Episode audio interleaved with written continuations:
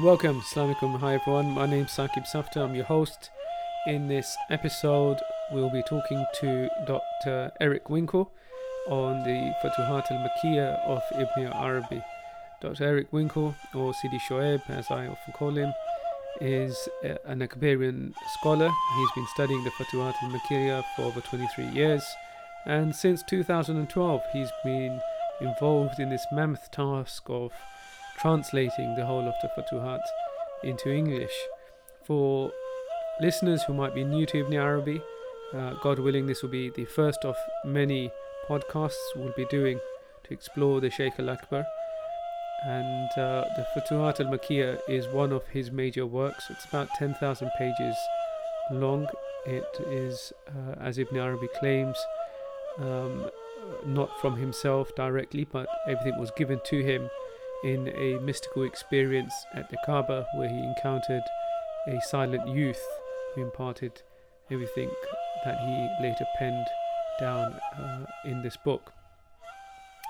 So, we'll be exploring a couple of things with Dr. Eric Winkel. Firstly, his own journey to Islam and um, how he came about studying Ibn Arabi, um, what the recommended approach is for studying um, the Sheikh al Akbar and uh, Dr. Winkel is also an author of a book called Islam and the Living Law. So I'll be asking about Akbarian fiqh and how Ibn Arabi reconciled earlier legal positions. I'll also be asking him about mathematical symbolism. So while Dr. Winkel was a senior research fellow at the Institute of Advanced Islamic Studies in Malaysia, he explored how uh, certain passages from the Futuhat al Makkiyah have in fact parallels with mathematics and physics developed after the 19th century. So, the transcript for this interview is available on our website, thehikmahproject.com. Do subscribe to our newsletter to be kept up to date with projects and developments um, for this coming year. And without further ado, here's the podcast.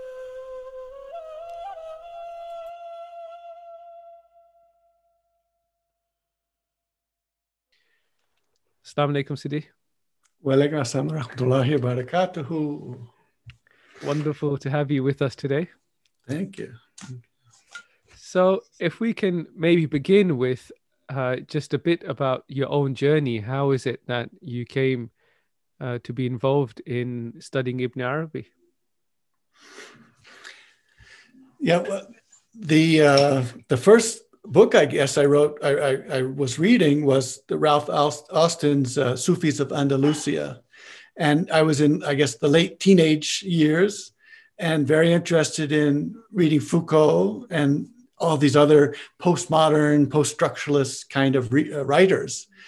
And what I liked about them so much was that they were challenging the conventional view of the world. And of course, as a seeker, as as you are and, and, and others uh, are that are listening, seekers are they're always finding out that they don't really belong uh, in the in this place, and that the way people think, uh, they think that's just not enough. They're really seeking for something else.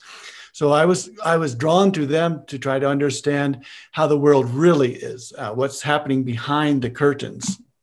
And so when I came across Sufis of Andalusia and I read about this person who was talking about these souls and saints who are so far beyond the boundary of the intellect and who are so far outside of convention, um, I knew that there was something special going on. And so throughout the years since then, I've always been looking for uh, ideas coming from the Ibn Arabi tradition. And uh, the, the idea also is that um, what's, what's, so, what's so beautiful is that you know, I'd always been reading you know throughout many religions and throughout many cultures and languages. I, I, studied many languages over the years and i was i kept looking for you know someone who could answer my questions. And uh, when i came across these writers you know i would i would often get very excited about them. And then i would say at one point I would see my heroes had clay feet and that they were not that they had that they had just seen things that I thought, oh my goodness, even I know that that's not right. You know about about women, about uh, people of other religions, and things like that. And I would just say, oh my goodness. And uh, I've never had that experience with Ibn Arabi. So it's so what's so beautiful is that every time I dive into the Ibn Arabi uh, writings, um, I never come to a place where I say, you know, oh, I know that and he doesn't know. It's always, what does he know? And and uh, it's so so it's so reassuring and comforting to read Ibn Arabi because uh, he really sees how things are and he's full of mercy and goodness and kindness. And so when I when I came across him and then began to dive in, I, in a sense, I did what he says. I read no other books. and so once I began reading the Futuhat, I, in a sense, don't read any other books. wow. So just to be clear, at this time when you started um, uh, exploring his work, was this from a religious perspective, an agnostic perspective, mm. uh, from the Islamic perspective? Mm. Well, in in those years, uh, I was pretty much very much eclectic, and so you know, and when I got to college, I would uh, I would sort of hang out with with one one religion on Thursday and uh, another religion on Friday, and then Saturday Shabbat, and hang out with the Jews on Saturday, Sunday with the Christians and the Catholics, and so and so I was really uh, able to to be in all the different religious expressions. And so when I read Ibn Arabi, uh, it was as someone who is uh, T- talking of universal Islam. So this was the, the Islam that, that doesn't really go by name because it's found everywhere. And Ibn Arabi himself is he doesn't he doesn't have a, a named way of, of doing things. He doesn't have a, a spiritual path that is named, but it's in all of the spiritual paths. Wow. Um, so you mentioned Austin, and uh, I'm sure readers are aware there are various translations from Chittick to James Morris to Chodkiewicz. Who would you say has been your greatest influence? Well, I've certainly read read read all, all of them, and it's so important to read everyone. Um, what we see is that that the text itself opens up in many different levels and many different facets, and so in a sense, the way you you yourself see the world that's how you translate Ibn Arabi. And so most of the people who have translated have been very much in the, the philosophical tradition, uh, intellectual Islamic tradition. And so they see that, um, and in a sense, they trans- transmit uh, Ibn Arabi's teaching through their language, their, their way of, of looking at the world. And, uh, and so when I was doing my own translations and coming across things, I would often find that mathematical and physics, uh, these, these another way of looking at these things that when you understand his numbers and letters in a, in a geometrical way, that all, all sorts of other openings began to occur. And so um, it's so important to see everyone's translations because they're coming from their own you know solid foundation uh, in philosophy or wherever it is um, and if you'll see my translation you'll probably you'll you'll see in a sense, you'll see who I am also, how I approach things. And of course, I'm, you'll see that's very, in a sense, anti intellectual, uh, even anti philosophical. Um, and so that's and that's what I bring to that. Um, so it's it's good to be able to see all of these translations um, because what Ibn Arabi is doing, he's not writing from his own uh, limited personality or his own limited view of the world. He really is uh, dipping into the source. And so when you dip in the source, everyone who reads you, uh, listens to you, they will also find truths that even the person speaking might not have known about. So, so that's why we're, we're discovering things. Uh, I mean, if you just think about his writing, he, off, he is addressing people, and they're usually a very small circle.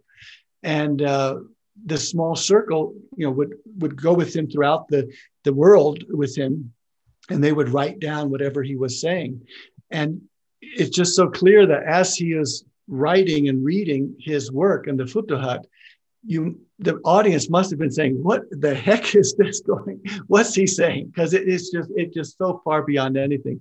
He all of a sudden he'll start saying, "And this is a treasure trove which has a lock which has 13 uh, wheels that turn, and 160 of them go this way and they go that way." And people are saying, "What is he talking about?" So in a sense, he knows he is writing for the future for people who will come at some point in, in the in history of, of humankind and will find things that the immediate audience, you know, probably would not have understood. So, having read some Ibn Arabi myself, I know he's an absolute genius and master of etymology, mm. and has is able to extrapolate the highest level of metaphysical esoteric meaning from the mm. subtlest grammatical nuance or word uh, you know uh, uh, permutations of meanings in the arabic in the triliteral right. root and never uh, is satisfied with the fixed meaning of a word, uh, but is able to almost open a word to its multiple variations of sound meanings, uh, mm. as he talks about in the Quran, for um, ha- having multiple levels of meaning within verses. Right. What difference did it make when you started reading him in in in Arabic? Mm. Yeah, this this is uh, I've been I've been sort of watching watching over the years, and, and I've had feedback over the years about um, the the way I the way I read read the Futuhat and and the and the Quran, and what it turns out is that I've never been able to uh, speak Arabic, contemporary Arabic, and if someone speaks Arabic to me, I don't understand what's going on. Uh, what I understand and what I'm immersed in, you know, ten hours a day is the Arabic the Arabi of the Futuhat. And so what that what it, what that does is it has freed me to be able to see all of the facets that he's bringing out based on words. And so, and as you say that these these three letter roots, uh, they they have a semantic field. And you, when you're approaching the Futuhat and when he's approaching the Quran, you have to see all of those that entire semantic field open in front of you. And you can't say it only means this or it only means that. Um, and so that kind of, of, process has really helped me, I think, see things very fresh uh, because I don't have uh, this the Arabic language background. And I'm I can speak other languages, you know, and so why, but why don't I speak Arabic? It's, it's always, it's been a question. And people have told me, uh, you know, someone said, I just come from Damascus and I'm going to tell you that you're not going to be able to speak Arabic because you have to be able to read the Arabi of the Futuhat. And that, and that is quite different. Wow. So if you've got somebody who's keen to uh, follow suit and, and maybe learn classical Arabic, or maybe we've got listeners who are already learning Arabic but are not quite there yet to read uh, uh, Ibn Arabi, which in, in my humble experience, it, it, he's also very difficult for native Arabs, uh, Arab right. speakers, uh, including uh, teachers of Arabic. Uh, often right. when I've uh, queried passages from Ibn Arabi, it's like, keep away, you know, we, the, the depth of this is just, you know, beyond us. Mm-hmm. Um, so, so what, what advice, I mean, how did you go about learning this uh, lovely language to, to that level where you can then access Ibn Arabi? Yeah, yeah, it, it really is Uh, you know, I, I, have such great admiration for the, the lexicographers, the people who made dictionaries over the centuries. See, right from the very beginning, uh, the Muslims understood that the Arabic language, the language of Quran, is a language that ended with the passing of Muhammad wasallam, and that whatever whatever happened to the language afterwards has no reflection on what the Arabi means. And so they knew that they had to go back to find the original Arabic. And so they were going to the Bedouin and different peoples and asking them what the meaning of something was. And one fact, one of the um, the the hadith transmitters is saying that I never knew what fatir meant until I saw two Bedouin. They were arguing over who dug the hole for the well. So the one who dug the hole said, I am the fatir of it. I am the opener of it, the beginner of it. And so they realized that to understand a word like fatir in the Quran, they were going to have to know what the Arabs that it was sent to, what they understood from that. And so, so I've always gone to the, the these classical dictionaries, lexicons, um, and at one moment, I realized, I began to realize that um, the Taj al Arus, uh, the, the, the, uh, the dictionary Taj al Arus, uh, it, was, it was giving the words themselves held the secrets that Ibn Arabi was talking about. So inside the word itself was the secret that Ibn Arabi was describing to us.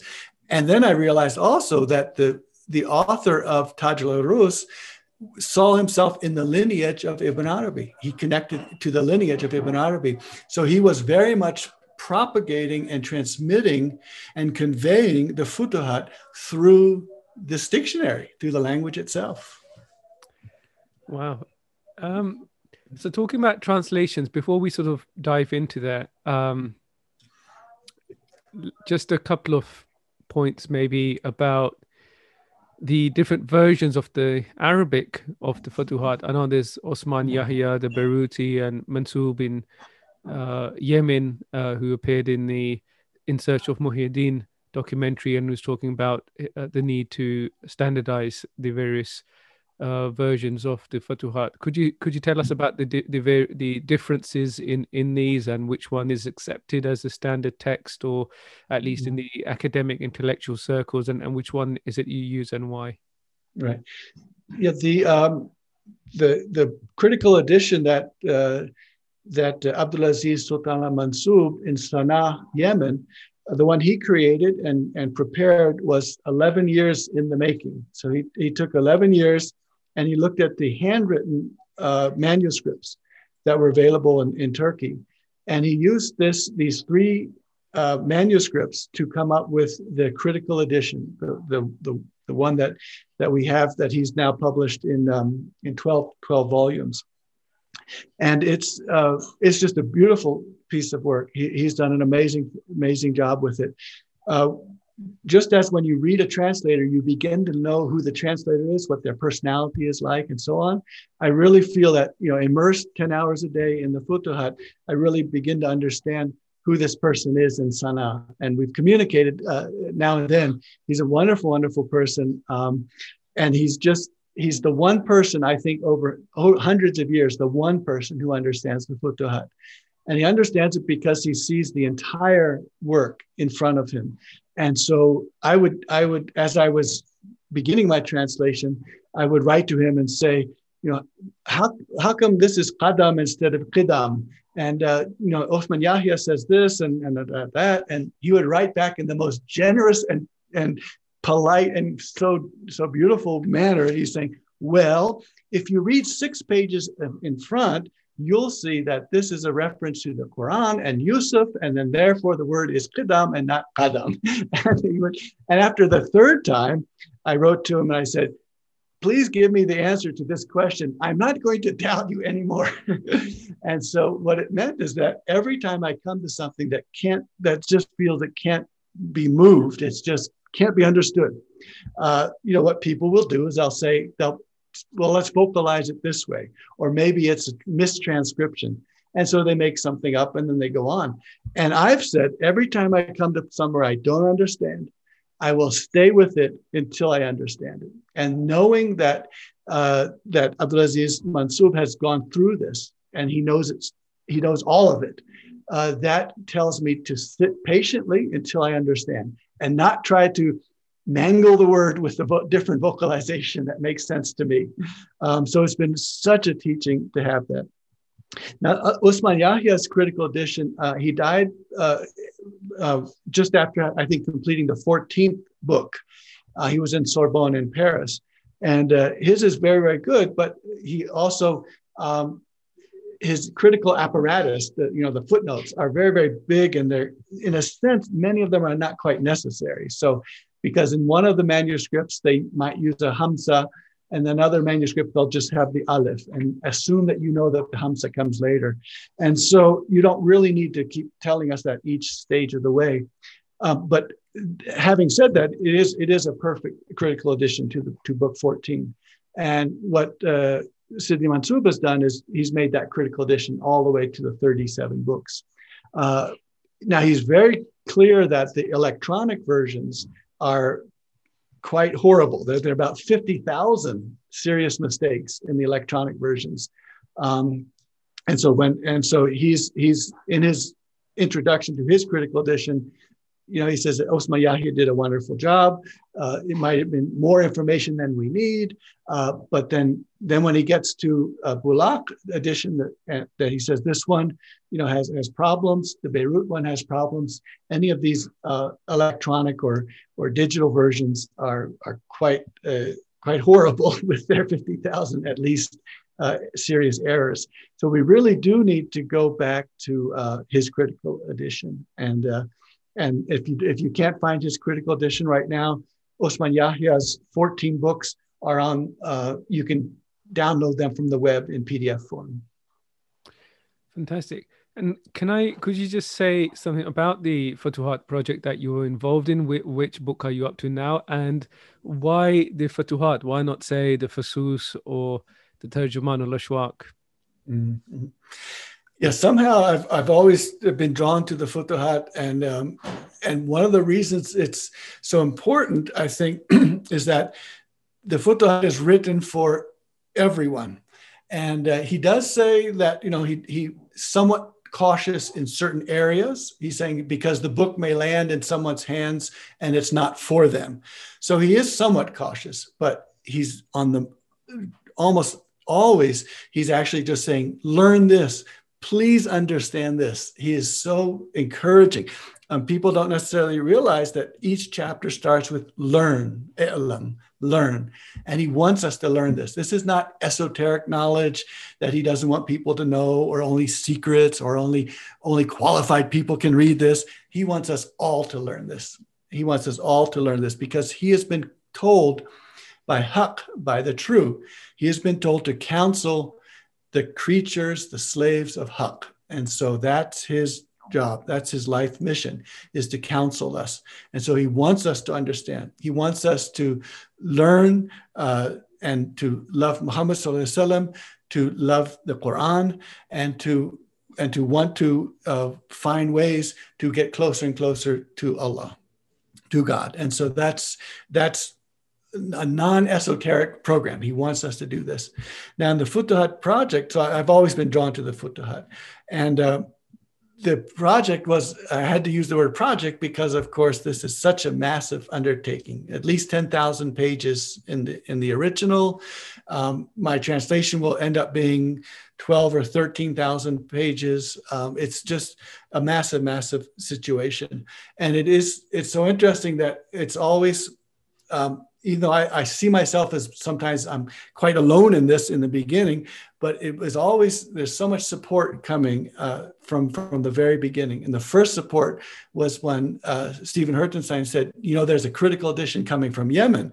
Why don't you talk to that person?" So I wrote to Abdulaziz uh, Sultan Mansub, and I said that I really want to translate this work, and I, have heard about his critical edition. So he sent me the critical edition uh, to Malaysia, and I took that.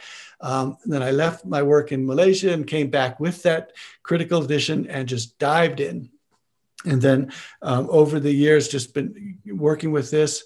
And then a few years ago, uh, someone wrote to me, an Irishman living in France, and he wrote to me and said, Would you like help editing? Which is also a very polite way of saying, Do you need some help? And I said, Yes, I do. And so he uh, has become the editor. And what's amazing is that he also sees the Futuhat in as a as a whole. And so when it and I do something in one place, he'll say, you know, in another page you're doing this differently. You know, are these the same? If they are, connect them. If they're not, describe where they're not connected. And so that kind of ability to see this eh, whole picture has been so helpful. So what I've all my writing gets up to this level, and then he comes in and he works with it until it becomes you know a, a, truly high level and it's also so true that no one person can can do this and it really does require this team it, re, it really requires people with different uh, perspectives and abilities to come together and make this all work and that's also then happened in the material realm where i've had so much support in the material realm that you know what does it need for you to keep translating? What do you need for this editor? What do you need to get these books printed? And so that's been coming. And it's just such a, you really, I, I really can feel that in the Barzakh over there somewhere, uh, it's all been put together. And now it's slowly coming down into this world and I'm watching it unfolding with great uh, joy and and thankfulness that this is all happening, uh, that it's unfolding now, and that it really is because of so many people who have said this is valuable work and have come to help uh, linguistically, editorially, uh, materially, all these different ways. Mashallah. Amazing. So, um, just going on to the um, you mentioned earlier the ge- geometry and the, the, style of translation, and I remember seeing, um, I believe it was the Book of Fasting, where you had a, a diagram mm-hmm. um, mm. With an asymptote. Uh, for for mm. those listeners who might not be from a mathematical background, is a, a vertical line that the curve never touches, um, and then you had a sort of curve going up uh, and my, my, background is in math, so for me it was it was fascinating to associate that with uh, fasting. Um, could you say something about that, the geometry and the uh, metaphysics of fasting and, and Ibn Arabi, I guess in general? Yeah, yeah. Well, let's let's look at the the two bow lengths uh, because that's that's always been very interesting, and that's also the idea of of these two arcs, and that they, that something happens when they begin to approach each other. And so if you imagine now, uh, you know, a regular uh, recurve bow, you know, bow and arrow. So take a bow and, and put one on top, and then it's like a like an upside down U shape, and then have a line, and that's like the ground. And then below that, the same shape, another recurve bow, but this time like a U shape. So, so you see a, a, a, bow on top and a bow on the bottom. And the line in between is, let's say, the bowstring. So the bowstring here is going to be the membrane, the barzakh, so the membrane. And what happens is that when these two bows begin to flatten and, and the handles, the two handles come closer and closer to the middle, then you, you see that the recurve bow will stretch out flatter and flatter. And as it stretches out flatter and flatter, it becomes longer. So the string becomes longer. And so the string, the membrane becomes thin, it thins out. And this is the experience of when you come close to the other side. Uh, there are places where that string, that membrane, is very thin, and these are these are when you are uh, feeding the poor, when you're visiting the sick, when you are uh, approaching God with extra devotions when you are being born and when you're dying or when you're at someone's deathbed or at someone's birth. Those are the time when that string is stretched very, very thin. And so the other side becomes so very close. Now, think about these two bows as the handles are coming closer. We said, when I love my abd, my slave, I, I come the slave comes to me walking and I come twice that speed. Or the slave approaches me a hand span and I approach an arm span. And so we have these two bows. Our bow, my bow, is slowly coming towards the middle with the handle, and the divine bow is coming very quickly at double speed towards me. And when they and when these two are almost touching, the bowstring is so thin the membrane is so thin, I begin to not know whose I am and who Allah is, who God is and who I am. And so that's why all the poetry comes, says, Ibn Arabi has, Allah says, do this. And then Ibn Arabi says, who did you just talk to? And Allah says, I talked to you. And he says, but I can't see anyone but you. And therefore, who's you and who's I? And it gets all confusing. But this is, so this is when getting to two bow lengths it's I only could see it. Uh, I could only I heard the English, I heard the Arabic, and I heard the words, but I could not understand what's really going on till I could see the mechanics. And the mechanics are this geometrical mathematical reality when two curves are brought closer and closer together. They are, and the curve is approaching straightness, approaching infinite, in, the, the infinite, and the other curve is approaching infinite. And so you begin to see that we are in, we are getting closer and closer and closer. But like the two oceans, they will not go, one will not go over the other. So I will not jump into the other side, and Allah will not jump into this side, but Allah will look at this me- membrane, and the image that's seen will be me. And so, and so this is the way the two sides communicate and uh, and so and so this then then that tells you so why so that's why Allah says when I love the slave or when I love the abd I become the ear of that that slave which is hearing. And so that hearing is then is no longer me because my bow has straightened up and has flattened out to the membrane. And so there is no intermediary. There's nothing between Allah acting, Allah acting, and Allah acting in me. And then Allah acting in me is acting from behind me. And so Khalifa, Khalifa means min half, from behind. So the Khalifa is the one that Allah is acting from behind. So when this, the other side, the, the divine side, wants to do something, the divine side makes one of these bows, you and me, do that thing. And then we are doing what Allah wants to be done. And so we are then the Khalifa behind whom Allah is acting.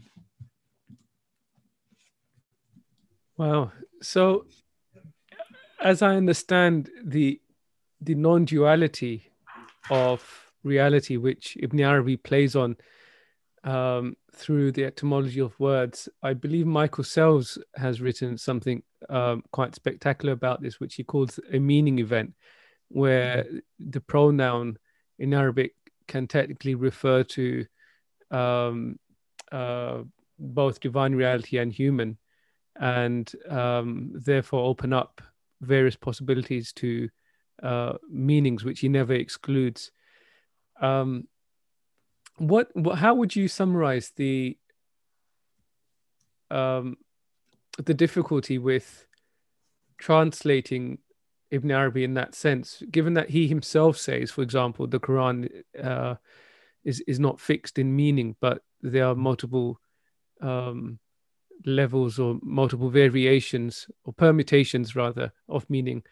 Mm-hmm. In then translating his work, surely he then does he use that in, in his own sort of writings where his own writings are open to multiple levels of meaning uh, mm-hmm. given the permutations of words. And mm. and what's the pedagogy he's he's so when he says itlam and and to learn what's what's the pedagogy he's advocating so if he was alive today would he be content with his work being studied in a say university course uh, or is he advocating um, a super rational, higher cognitive sort of engagement with his text as a spiritual text. Yeah. Yeah. So the, the multiple, uh, the facets that, that come out. Um, let's, let's look at, I should have written that down also. I just, it just flew out. It'll, it might come back. But the, I, what Ibn Arabi does with the, so how to read his own writing, um, what I've what I recently I've, I've been working with some colleagues. Uh, they've wanted to you know sort of translate directly uh, from a from one of the chapters. Um, and so we we we open up. I've sent everyone the critical edition, uh, that passage. We open it up and we read the Arabic. We read we we go through and and, and do the translation.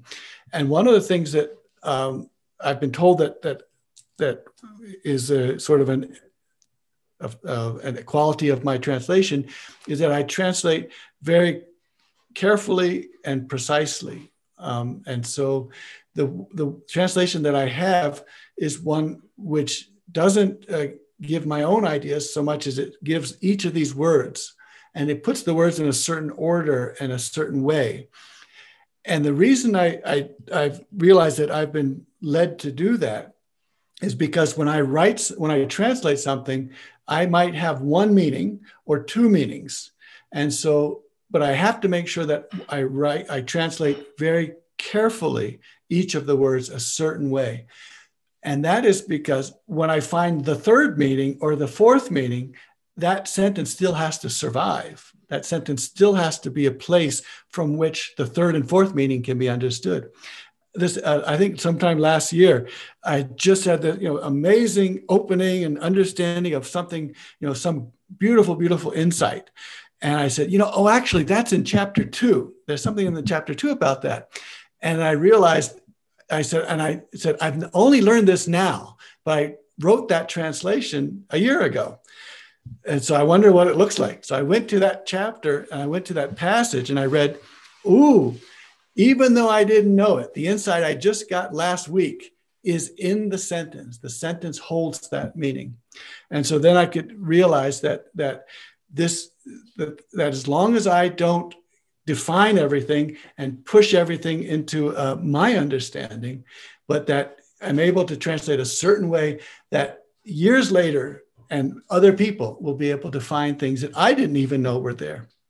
And so this is this is really because the Futuhat is written from the source, and that's why I said you can't define me in a school of thought, uh, because uh, the pen will never get dry. That's speaking about these things, and uh, this this is his understanding of how the Quran is transmitted. The Quran, we think about the Quran as a, a group of of pages with writing on it, and that that's the Quran, and that therefore we take this writing and then we use grammar and dictionaries and hadith and tafsir and other ways of trying to find out what these words mean. Ibn Arabi says, and I'm all, we're going to be doing this inshallah in the 2021 uh, sessions that come up uh, starting starting next Friday. These sessions will be looking at the way he says you read the Quran.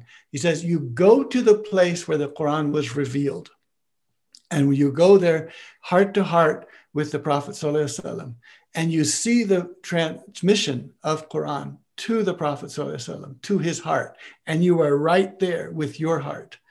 And then when you go back into sort of the real or regular world, you have something transmitted. And so you the words have not changed. It's still the same Arabic Quran words, but the meaning has changed because you've been to the site where that revelation was provided, was given, as bestowed. And this is the way Ibn Arabi does things. And so, in a sense, uh, when I see that Ibn Arabi has done something with the, the two bows, and that my imagery is the bow and arrow, then I can then say, how do I make sure that every time I write this, that there's a that the person who is ready for that will hear what Ibn Arabi has seen by that. And he has seen those two bows coming closer and closer together. So I want to make sure that the translation uh, conveys what he's doing. And that's in a sense also tells me that, what I am doing is not so much a translation as a conveyance or a conveying. Um, and this is his, I, his word tarjuman or dragoman. So the dragoman or the tarjuman is not translating, but is conveying. So if some, so I'm in a sense saying Ibn Arabi is here. He's telling me this. Now, when he says it with these words, do I translate them into English this way? Or do I say, you know, if I translate that way, people are not going to understand. And it's not going to be the way that uh, makes sense to our culture in our language right now. So, what does he want to say in English? So my work is to say, what does Ibn Arabi say in English today? Um, and not here are these Arabic words that I now translate into English. So th- that brings us nicely onto a quote by Junaid, which I remember emailing you about uh, some time back. Um, and uh, I think it reads something along the lines of Qala Junaid uh, um, let me just get the Arabic up لا يبلغ أحد درجة الحقيقة حتى يشهد فيه ألف صديق بأنه زنديق and um, I, I won't sort of try and translate that um, I'll, I'll leave you to sort of expand on that uh, if you wish but uh, I know you I'm not sure if you if, if it still stands but the, I think the discussion was uh, Sadiq was translated as integrated ones and Zindiq uh, as dualists. Mm-hmm. Um, and uh, often Zindiq is uh, also translated as heretic or um, something along those lines, and and uh, Siddiq, the sort of truthful, um, uh, yeah, the, uh, somebody who testifies. Um, so how how how why have you chosen those words and and uh, what what does Ibn Arabi mean by that anyway? I think he recites it in the Futuhat. I think it's book three somewhere. Mm-hmm. Um, amazing passions by Junaid. Um, mm-hmm. Could you say something about that?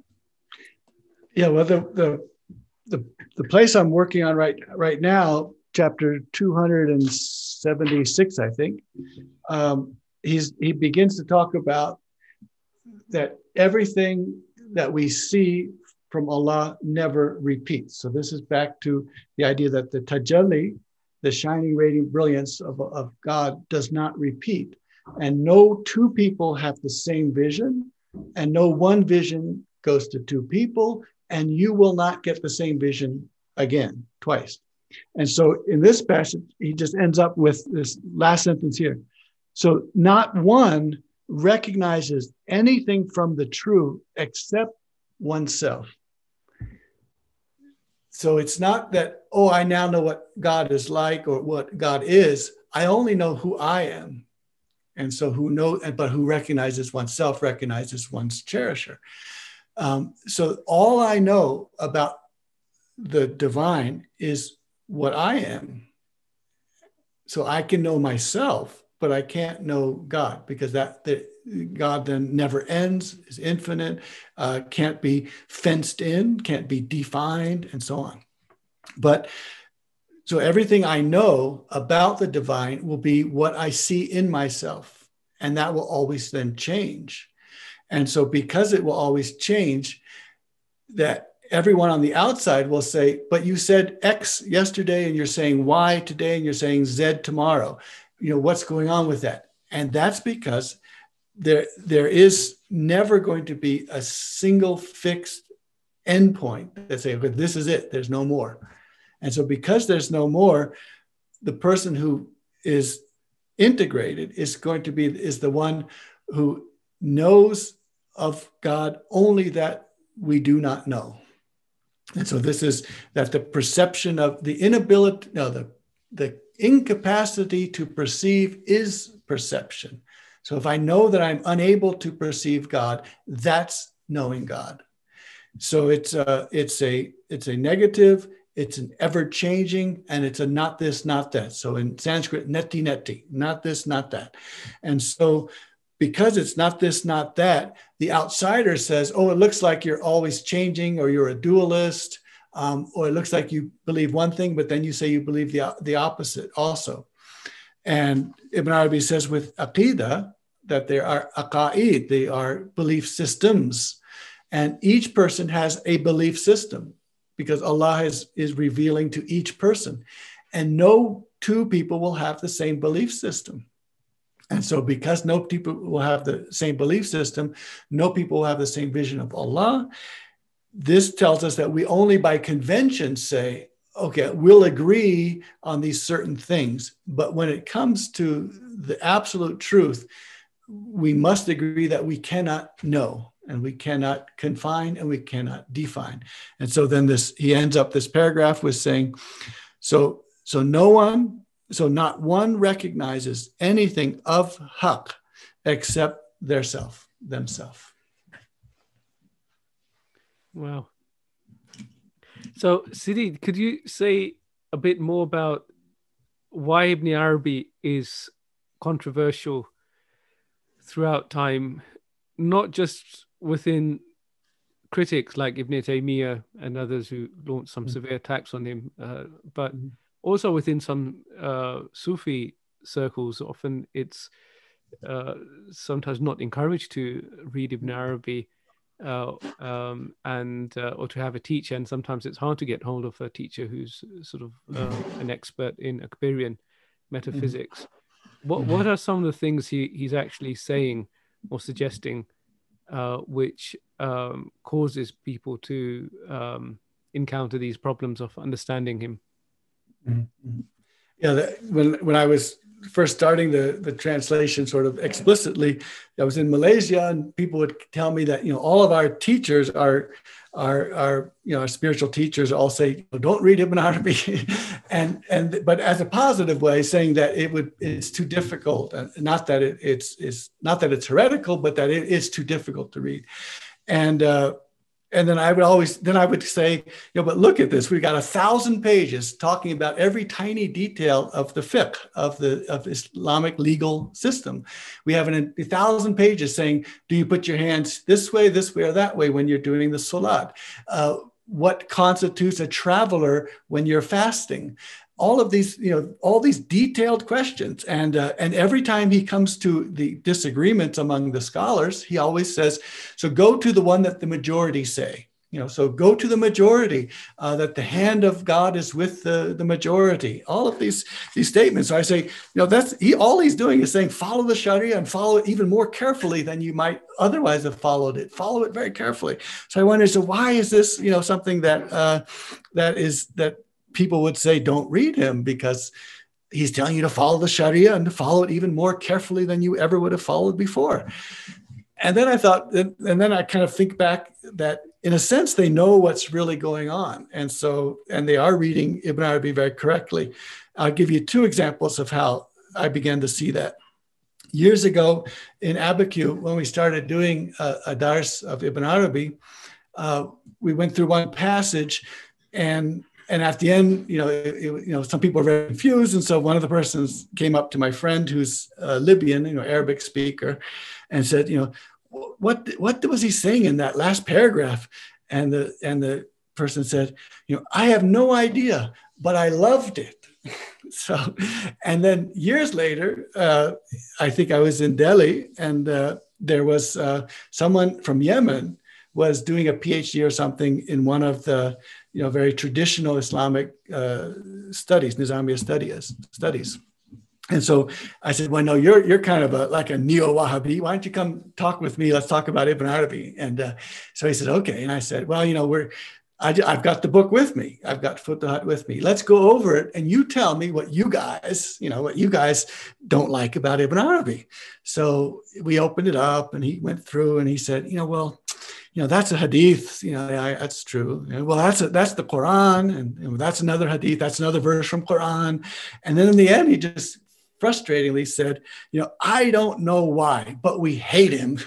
So and i said that's it because ibn arabi comes across and you love it if you love dipping into the source and you hate it if you because you realize that ibn arabi is saying that everything you think is going to be shaken and when you read the Quran and you think it means this, you're going to be shaken when you find out what it, what truly is happening here. And every law that you do in Sharia, when you realize what's really going on, uh, you'll be shaken. And, and, and, that's, and that is the case. Uh, Ibn Arabi says when you put your, your right arm over the left arm in the, in the prayer position, he says, well, the right arm is the right hand of God, and you are the left arm, and the right arm is holding up your left arm. And so it's the picture is Allah as right hand protecting and preserving and holding you up because you're not capable to do all of this amazing thing called the intimate conversation of the salat. So, so he's talking about the right arm over the left arm, but when you really know what's going on, you say, "Wow, this is this is incredible." He's saying that God Himself is helping you prepare yourself to listen and converse with God Himself in the najwa, in this secret conversation, which is the salat. Wow. Sidi, you mentioned earlier about the lineage of Ibn Arabi, and um, I know having read some Amir Abdul Qadir Jazairi, who uh, was spiritually speaking very close to his um, Akbarian master Ibn Arabi, and he um, was, you know, reading his um, uh, his sermons, it's so evident uh, how deeply steeped he was in Akbarian metaphysics. But at the mm. same time, as you said earlier, there isn't any lineage of, uh, as in spiritual tariqah uh, or system, that explicitly comes from him, as as you have with Rumi or uh, Hazrat Moinuddin Chishti, for example, or you know so forth. So, is there a spiritual um, lineage of Ibn Arabi um, that that seekers can sort of access, uh, and if so, how? Okay, yeah, that's uh, that's something that we we've been exploring in in the in these uh, the sessions on Zoom. Uh, the the futuhat.com the the futuhat.com. Uh, when you go there, you you can pick up the uh, the sessions that have been recorded, and the last two sections sessions, December 11th to December 18th, have been the seal of Muhammadan sanctity. So this is the seal of Muhammadan sanctity, and Ibn Arabi is the one who is the seal, and what that means for us is that he is showing us that the light of Muhammad, the Nur Muhammadi, uh, which came down into the body of Muhammad وسلم, in a time and a place, that with his passing, the light of, of, of Muhammad, that Nur, uh, became invisible and then became visible in his lifetime, invisible again. And then in the last day, on the day of judgment, there'll be the uh, visible light again. And that light of Muhammad will be the one who intercedes for all of us, for all of humanity. So he w- says that he was given uh, Muhammad was given uh, something that the other prophets and messengers were not given, and that's universal message. That the message is universal; it's for all people, and that he is the Sayyid nas. He is the master of the people, all of them. So everyone who has ever been born and whoever will be born is in the mother community of Muhammad and he then is the universal uh, one to give this message of this light which is the message to perfect humanity, which is all of humanity. And so in the last two weeks, we began to explore what Ibn Arabi means by being the seal of that sanctity. And being the seal of that sanctity means that he is going to be speaking from a place of universality. And so it is universal. It's not in a particular language, it's not in a particular religion, it's not in a particular mode. It's universal, it's for everyone. And everyone who then inherits this light of Muhammad truth, whatever field they're in, whatever activity they are doing, they are inheritors of the seal of the sanctity of Ibn Arabi. So we should be looking for inheritors of Ibn Arabi, not necessarily in sort of Islamic studies um, or, or in religious studies, but they will be uh, healers in psychology and, and they will be uh, engineers and they will be scientists and they will be mothers and they will be guides and they will be the ones who are working uh, to bring out the reality of the light to all of humanity. So that's those are the inheritors of, of ibn arabi. And so he's explicit in none and implicit or folded into all of them all of all of these ways all of these guidance all of these paths are ways that are infused uh, with this seal of sanctity with ibn arabi's uh, his his sealing and which is the culmination of the light of muhammad and so seal then becomes the word culmination in English. And so that is when all these things come together and we see that they all are true. Uh, and I and again back to geometry, I began to see this with what's called now the Mobius strip, which is a, a you take a strip of paper, you twist it once and connect them, and then when you go around that that loop, when you go around that loop, you are inside outside, and then the place that you mark as first is the place that is the last.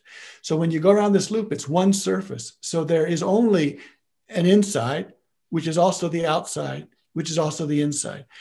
And what's interesting then, you take that one loop, one surface, and you cut it down the middle, you cut it as a cross section. Then what comes after that is a single loop with four sections inside, outside, inside, outside.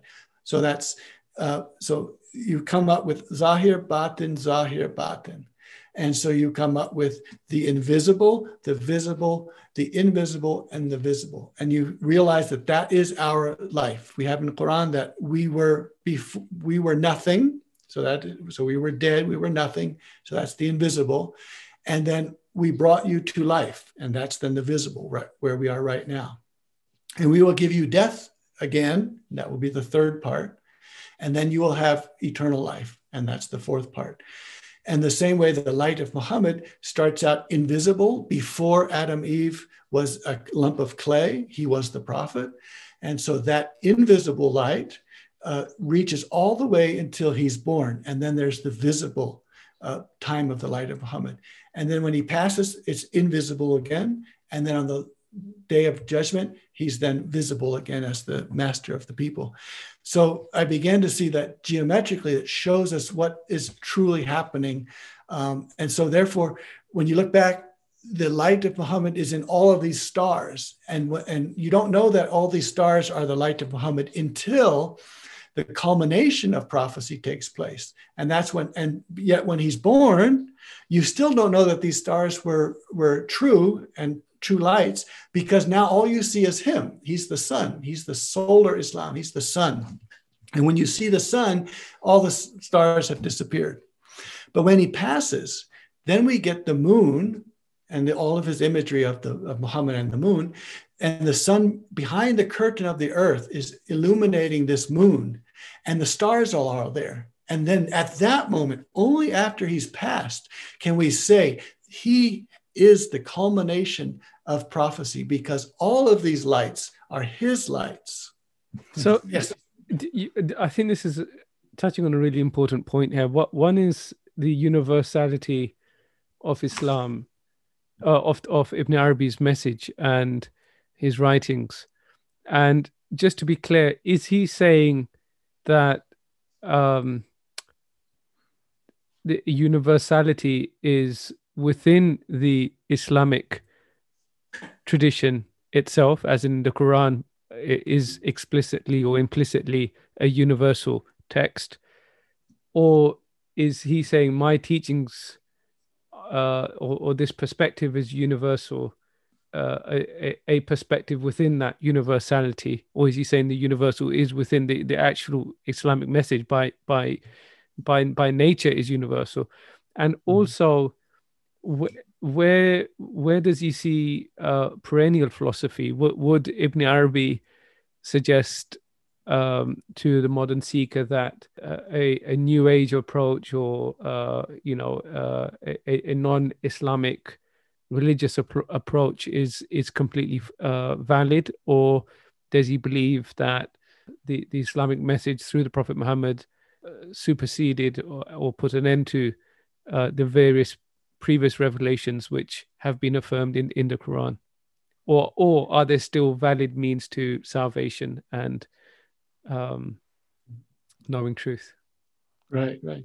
Yeah, no, this is uh, in a way the same way that uh, when the Rasulullah sallallahu wasallam, when he's alive, that you hear you hear mostly about what he is seeing in front of him. He's the sun.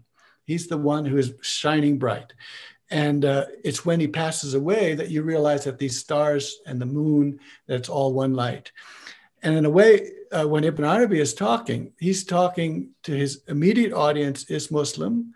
And when he's and when he's talking that way, he's uh, if he's talking to me and saying I should do something, he's going to say follow the Sharia. He said follow the Sharia as you have been taught by your grandparents or by the Muslim community or whatever it is. But when he, and so we have to, in a sense, read between the lines or read certain parts to find out, well, Ibn Arabi, how did you make that practical? How do you practically do that? And the way he did, one of the ways he did that, he, when he went to Greece, he went to people who he, he thought were uh, sun worshippers. And so uh, when he, he talks to one of their ulama. He calls them the ulama, one of the, the wise people, uh, the people who know. And uh, as any good Muslim, he says, What's wrong with you? You're worshiping the sun. Don't you know that God is one? And so, you know, and you, you can hear that that's kind of what Muslims do when we see idols and things like that. We say, What's wrong with you? Don't you know that God is one? And he gets the answer that, of course, we know God is one. Of course, we have Tawheed. We know that God is one.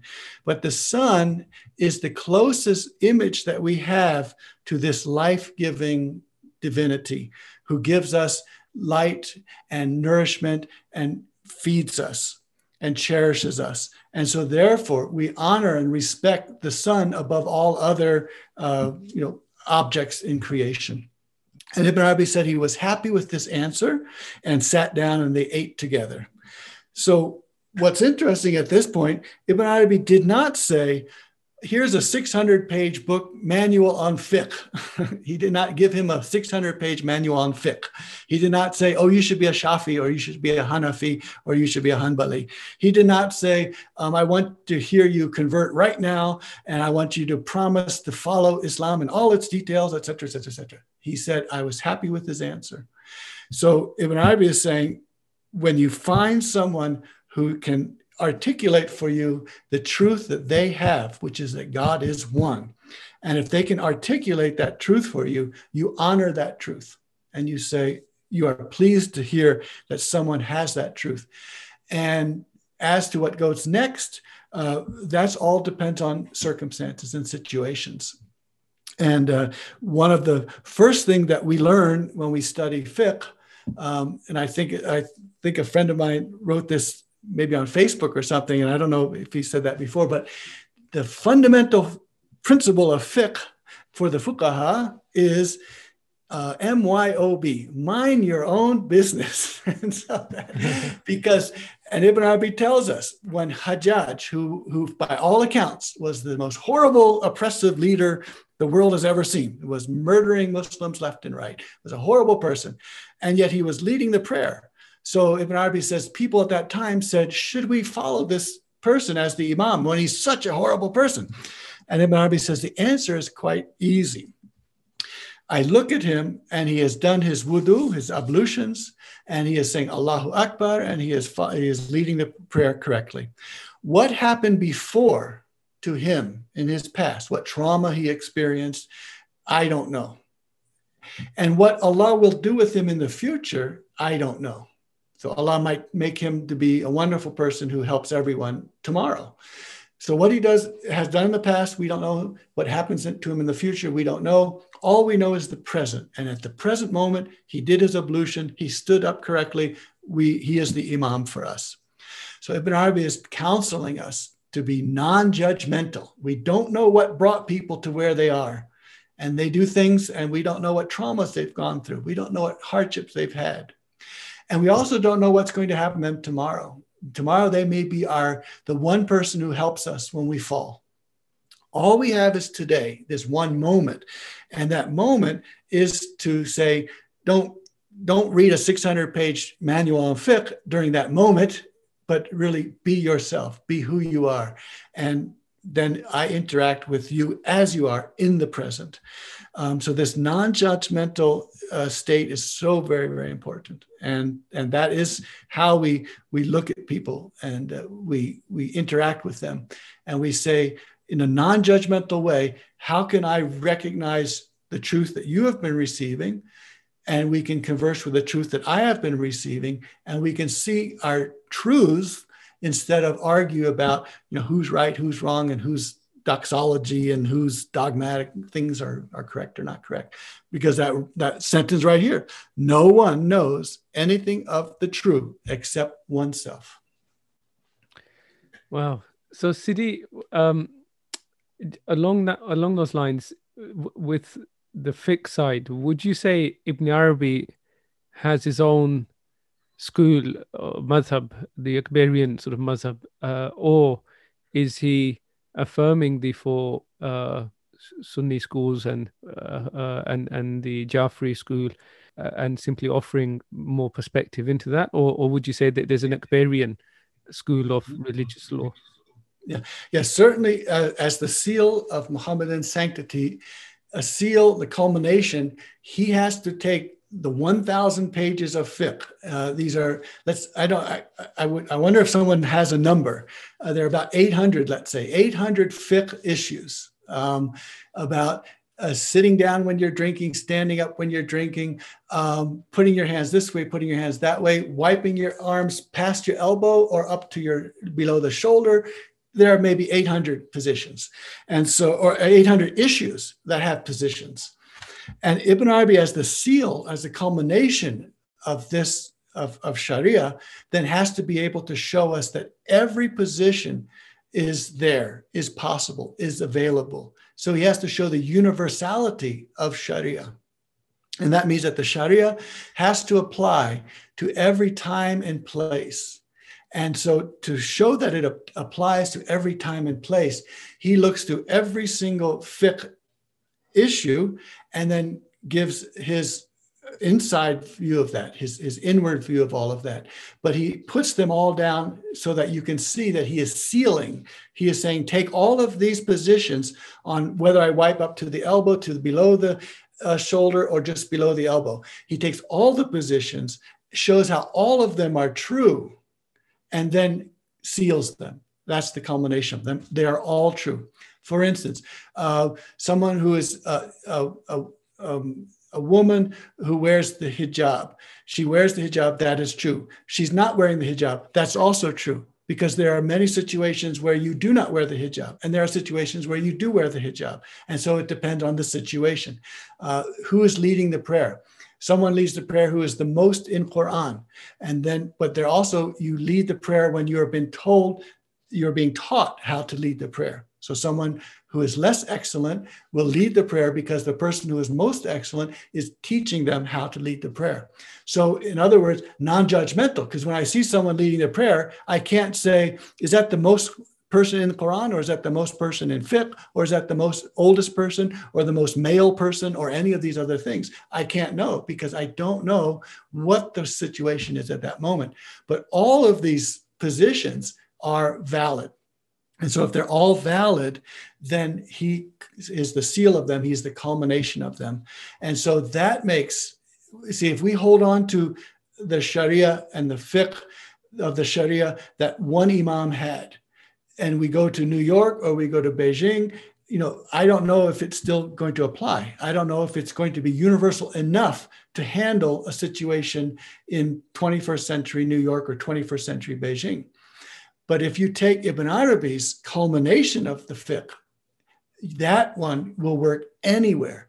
It will work if you are in a Muslim country, in a non Muslim country, if you're in the middle of being attacked for being a Muslim, or you are being loved because you're a Muslim, or if you're a man, if you're a woman, if you're a child, if you're an old person, if you're sick, if you're every single possible position uh, there is there, and you will have a position, and that will be your guidance and your way to the water. It'll be your your Sharia, your way to the water.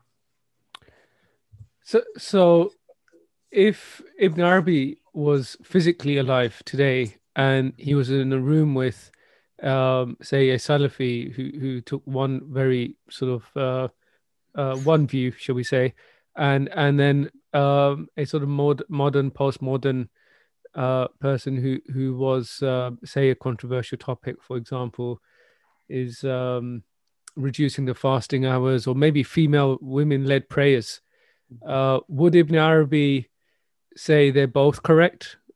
Or would he say one is correct or, or they're both valid? But then the, the issue with the one perspective is is when one particular school either they're mutually exclusive. So so one is saying the other one's not valid, and then Ibn Arabi is saying no, you're both valid. But then part of the problem is um, is precisely that that relative truth or a relative perspective is saying dogmatically or otherwise that that this is the correct opinion. So how would Ibn Arabi reconcile something like women-led prayers, for example? Okay. Yeah, the uh, in, uh, in a sense, the I, I didn't know it then, but when I wrote the book called The Living Law, The Living Law, and that's available also online, I think. The Living Law, and that's in a sense what you're asking. If Ibn Arabi is living today, what does he say? And what he says is there's that there is no relativity, and there is no uh, exclusivity either, neither one of those, because there is the name, ism, the state, the hal, and the rule, the hukum.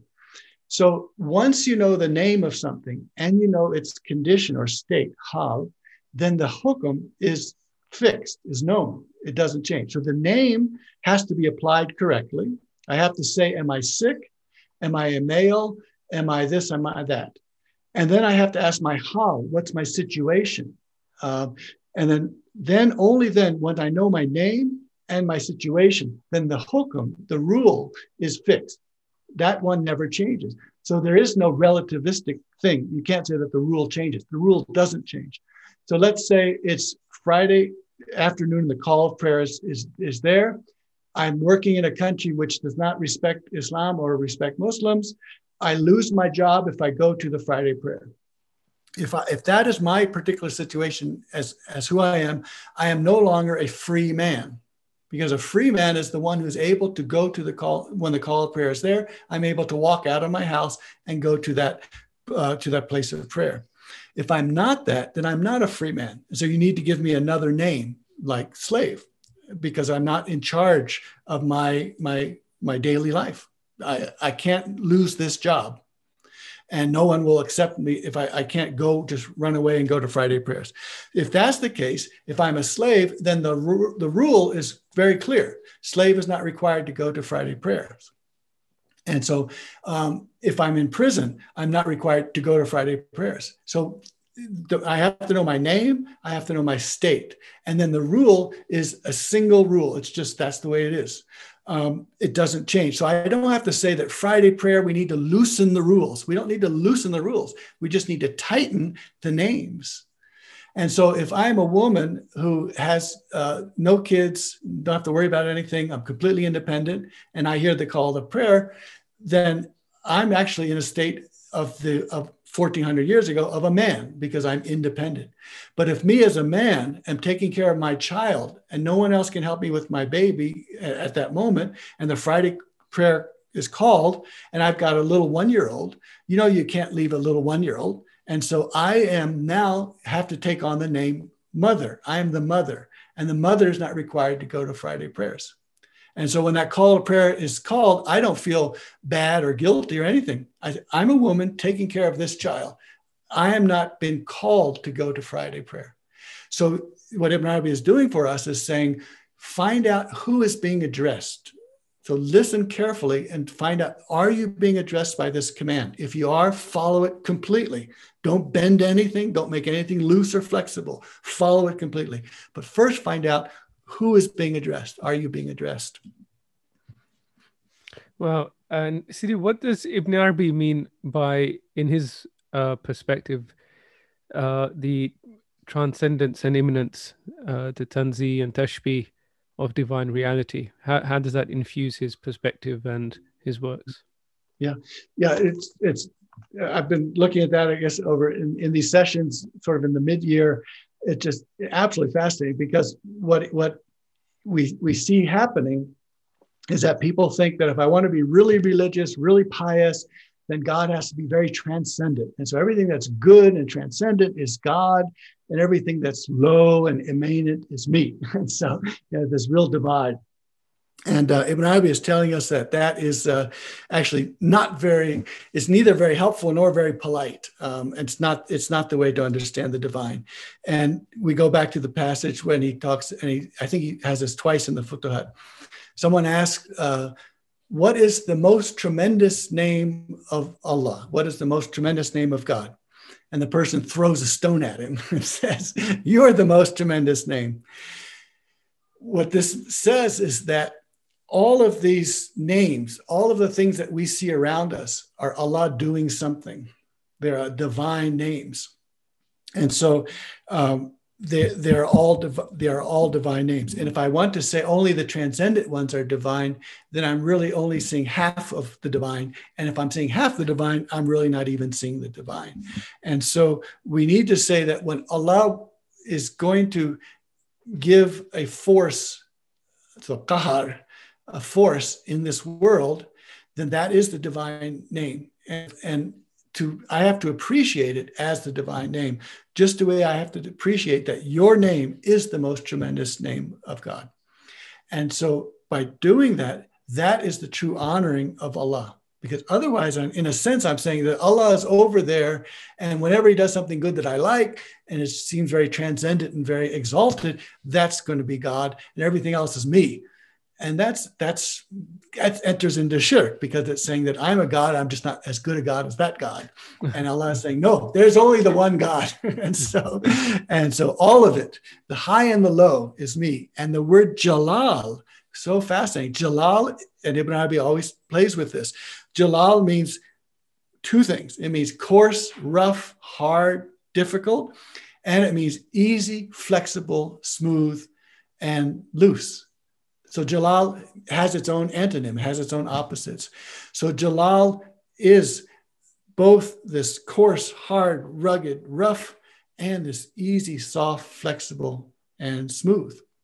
And so right there we see that all of this is going to be the divine and that uh, it's it's my my seeking is to find allah in all of the all of the manifestations of the divine and not just the ones that I think are elevated or intellectual or or or um, you know transcendent. So that's why he loves to come on with the Hadith Qudsi because Allah is, is amazed at the youth who shows no youthful folly and says, How can Allah be amazed at something if he knows everything? And I'd say, Well, sit with that for a while, sit with the Hadith Qudsi. That's the one that will tell us that Allah is so close and so to see Allah being so close is the beginning of seeing the divine everywhere. Sidi, you mentioned earlier that um, Ibn Arabi doesn't write from his own personal perspective uh, necessarily. And correct me if I'm wrong, but he actually says everything was given to him. Um, you know, and so um, in the Futuhat, um, I believe he's he he says he mentions a silent youth who uh, meets him in Mecca and uh, uh, a mysterious figure who who imparts the whole Futuhat to him. Um, and then in the Fusus, at the very outset, he, he says this book is given to him by the Prophet, peace be upon him. Um, and so there's nothing in the book from himself. Could, could you say something about that? Does that come across to you when you read Ibn Arabi? Yes. So the the Fusus, I mean, that's it's so. I, I used to read it years and years ago, but uh, I haven't read it for for decades now. Um, but when I do pick up and see someone say, "Oh, here's a sentence from the Fusus," then I'll look at that and I'll say, "Well, that's not the same style as the Futuhat at all. That's not written by the same person at all." And it doesn't mean it's not written by Ibn Arabi. It means it's not Ibn Arabi's way of writing because it was given to him. It was given to him. So the Futuhat is his way of writing. But what was what was given to him is he went to that place which is etched in the, the body of the youth. So etched in, it's photographic, you know, light written, written in light in the youth. So he reads that and then he writes in his own language and his own way what he is seeing. And so you very much get this, you understand when you're reading the Futuhat, you understand who this person is. It's his, his language, his way of writing, his way of thinking, all of that is clear because he's looking at that, uh, that sight in the youth and then turning around and recording it in Arabic in the in the 13th century. And so, and so that's in a sense also, well, that's how he tells us you read the Quran. You go to the site where the Quran was revealed, and then you understand why it came out in those words, and then you understand it in your own language as well. And so Ibn Arabi's Futuhat, you know, so so one of the things that people say oh, when you translate, do you, uh, is each word translated the same way? And never, it's never translated the same way um, because he's translating he uses the words, but he, he means, you know, he means something uh, that has to come out in the English. In, like in English, we have sweat and perspire. So sweat is sort of an, uh, an, an English word, and perspire is a French word. So, so we, we have the culture where those sort of uh, Anglo words uh, like sweat are, uh, or Germanic words are sort of hard and rough, and the other words that are like coming from French are more feminine and sophisticated and so on. So you so if you have a word in Arabic, arak, you know, sweat, do you say sweat or do you say perspire? So because I'm immersed in Ibn Arabi's writings, I know when he means sweat and when he means perspire. And I can't just use the same word. I have to know what does he, what's he trying to say? What does he want me to hear? And especially in the poetry, his imagery is so beautiful. He's in the poem that I'm reading right now. He's talking about qadar, which is like a muddiness, and rank, which is like the motes of particles in the mud. And I have to come up with the word that's going to explain when. So muddy is not the same as as soiled or polluted or or or off. You know, muddy. This is not a bad thing. It just means that there are particles in there. So I need to find those words in English that are conveying what he's what he wants me to convey, and uh, and then and that's why I'm beginning to just love the poetry so much because I hear hear him say that, and then I say, well, now in English, if I say uh, muddy, do I have the idea of confounded in there? Does is the idea of, of not being sullied, you know, bad, but just that everything's mixed up, and mixed up is different from confounding. So I, I, I get to play with all of these words in English as well to say this is what he says when he speaks in English. Barakallah Yassidi, I, I really feel we can go on all night here. Uh, and I'm mindful I've taken enough of your time already. Um, but, but, with the intention, inshallah, to continue these conversations and maybe have a more focused one in the future about certain, maybe a chapter or uh, a particular passage of the Futuhat. Mm-hmm. Um, I just want to thank you so much for your time and uh, for honoring us with your wisdom and insight of uh, reading Ibn Arabi and sharing that with our listeners. Okay, you are. Alhamdulillah. Thank you. Assalamu alaikum wa rahmatullahi wa barakatuhu. Oh,